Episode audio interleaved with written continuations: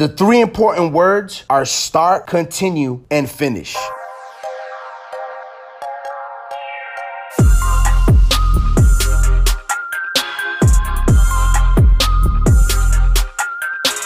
What's going on, and welcome to another episode of Mindset. My name is Edson, but you can call me Eddie or E-Man. I'm part of the Kingdom Movement Global team, and I will be your host for Mindset that has the objective to transform your mindset and mind on a weekly basis. And on today's episode, we're going to continue our quick reflections that we've been having on a week to week basis. And today, we will be talking about commitment and the importance of renewing your commitment with yourself.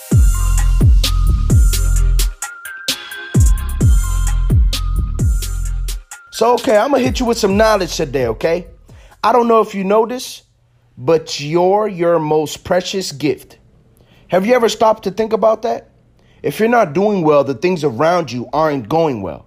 Your job doesn't flow the way it should flow. Your ministry doesn't flow the way it should flow. And your relationships as well, and so on and so forth. And that's why there's a necessity of renewing your commitment with yourself. And for you to be able to complete the lists of objectives you have set up for yourself, you need to have clear understanding of what a commitment is. The Bible encourages us in Matthew, all you need to say is simply yes or no. Anything beyond this comes from the evil one. So bringing that principle of the kingdom into your life, you need to be responsible for the things you commit to, to the things you say yes to. You have to make sure you go through with it.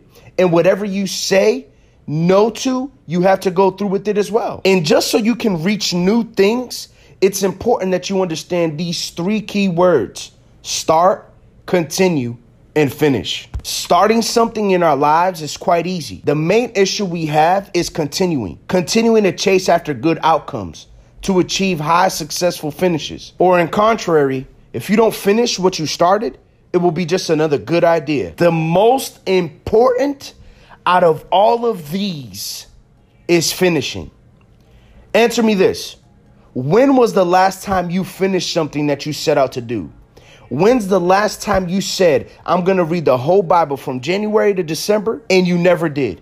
When was the last time you finished something?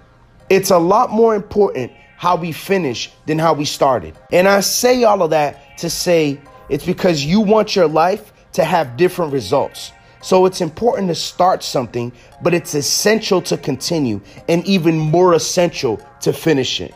It's always a privilege to be here weekly. Can't wait for next week. God bless you. I'm out of here. Peace.